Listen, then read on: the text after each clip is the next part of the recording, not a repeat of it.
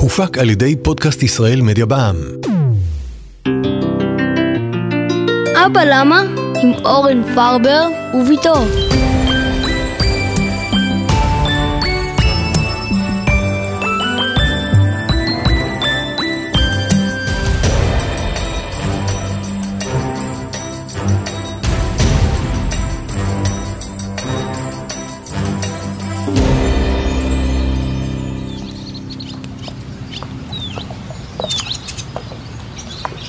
אבא, תראה את השלדג על הענף. שימי לב, הוא יושב שמה ומחכה למשהו. מחכה למה? לדג. יש דגים בירקון? אם יש על דגים, בטוח יש גם דגים. הנה עכשיו! וואו, איזה מהירות, תראה, הוא צולל למים. נראה שהפעם הוא לא תפס משהו. אבל הוא יתפוס בפעם הבאה. הוא חייב. החיים שלו תלויים בזה. תראה איזה מקור חד יש לו. כן. את יודעת, הרבה אנשים ראו את המקור של השלדג, אבל רק אחד קיבל מהמקור אה, השראה. השראה למה, אבא? לבנות משהו. איזה דבר אפשר לבנות שיהיה דומה למקור של שלדג? אולי משהו שטס מהר מאוד, כמו מטוס, או טיל, או אה, מה דעתך על רכבת? רכבת בצורת שלדג? לא, לא כל הרכבת, רק החלק הקדמי שלה. מה, מי המציא דבר כזה? מהנדסים יפנים. הם ניסו לשפר את הרכבת המהירה שלהם, שנקראת שינקנסן. מה זה אומר? ביפנית זה אומר רכבת קליע. קליע? כמו קליע שיוצא מרובה? כן, את יודעת, הרכבת מגיעה למהירות של כמעט אה, 600 קילומטר בשעה. מה, הם הסתכלו כמונו בשלדגים וככה עלה להם הרעיון? ממש כך.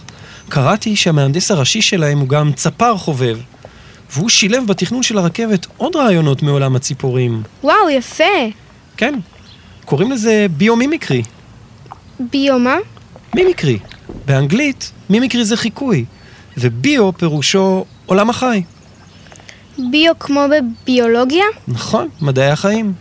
תן לי עוד דוגמה לביומימיקרי. תסתכלי במכנסיים שלך. יש חיה שנראית כמו מכנסיים? לא, לא, תסתכלי על מה שנדבק למכנסיים. זרעים. בדיוק. במאה הקודמת חי מהנדס ששמו ז'ורג' למינסטרל, שהלך לטייל עם הכלב שלו. בירקון? לא, לא, הוא היה שוויצרי. ומה הוא גילה? הוא גילה שכל הזמן זרעים של צמחים נדבקים לפרווה של הכלב שלו. כמו אלו שנדבקו לג'ינס שלי? דומים. זה עורר בו רעיון מדהים, להמציא דבק שאפשר להדביק ולהפריד הרבה מאוד פעמים. מה, כמו סקוץ'? בדיוק סקוץ', הוא המציא את הסקוץ'. מגניב, אבל איך זה קשור לביומימיקרי? אה, מסתבר שאם מסתכלים בזרעים במיקרוסקופ, רואים שהמעטפת שלהם היא מורכבת מהמון ווים זעירים עם פתח, משהו שמזכיר את האות ה'. ואיך נראה הבגד במיקרוסקופ? הבגן נראה כמו המון חוטים, אז הבבים נתפסים בחוטים. וקיבלנו סקוץ'. את מבינה? צד אחד של הסקוץ' הוא עבבים, וצד אחד הוא השערות. כשאתה מסביר זה נשמע כל כך פשוט. נכון, אבל כל החוכמה היא לדעת להסתכל מנקודת מבט חדשה במשהו שכולם מכירים. איך עושים את זה? צריך לדעתי להיות עם חשיבה של ילד ושל מבוגר בעת ובעונה אחת. למה?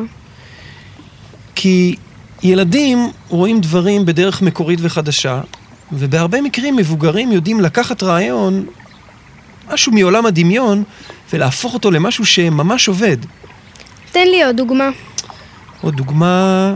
אה, את רואה את העלים שצפים על המים? זה עלי לוטוס. לא בדיוק לוטוס, אלה עלי נופר, גם הם צפים על המים. הם ממש יפים. נכון. אבל שמת לב שלמרות שהם כל הזמן במים, הם בכלל לא רטובים. וואו, זה נכון, אבל איך זה קורה?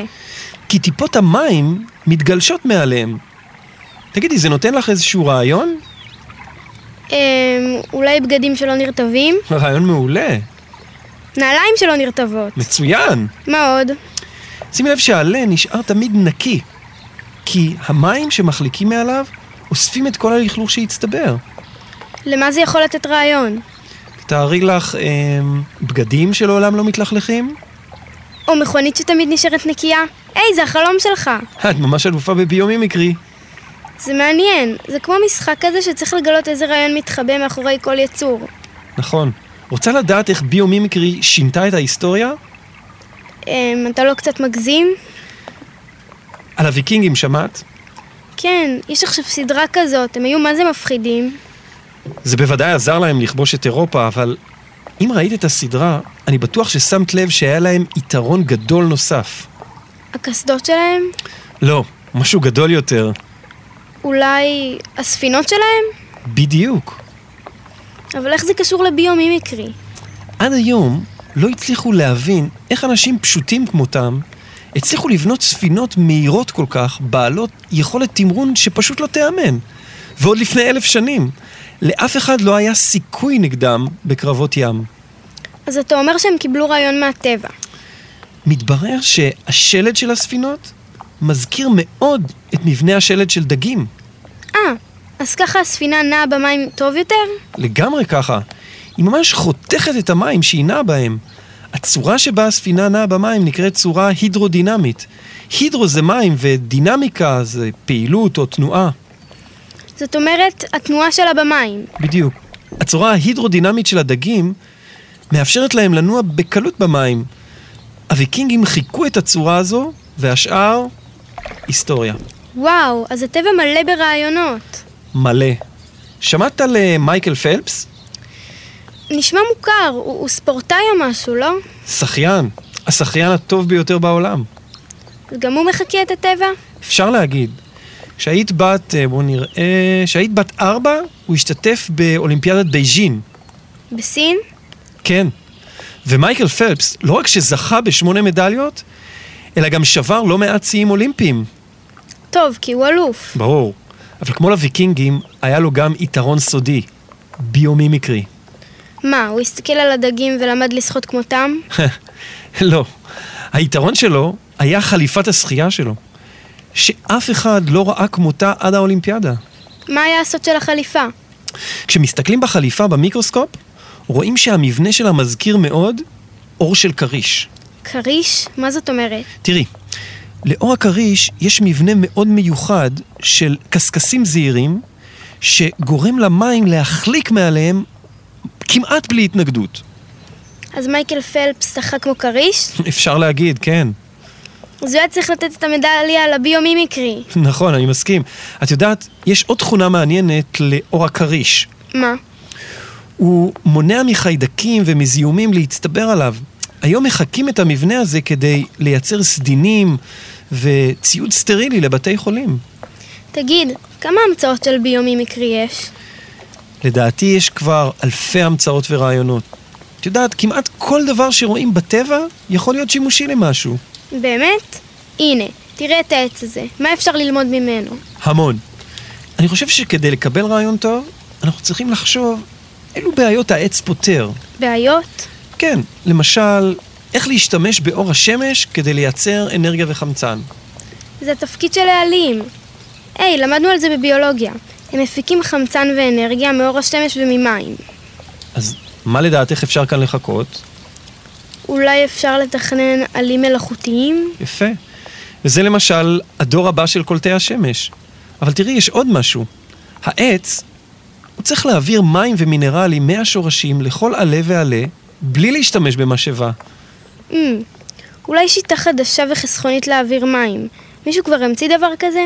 אני לא יודע, אולי זה תהיי את. אבא, אני רוצה להיות ביומימיקרית. בהצלחה. זה בעצם להיות מהנדסת עם עיניים של ביולוגית וסקרנות של ילדה. אתה יודע, זה מתאים לי. אז אה, למה שלא תתחילי עכשיו?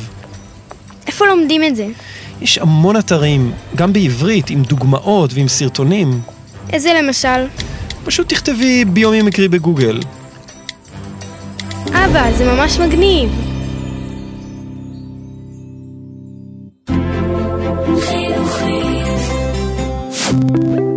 הופק על ידי פודקאסט ישראל מדיה בע"מ.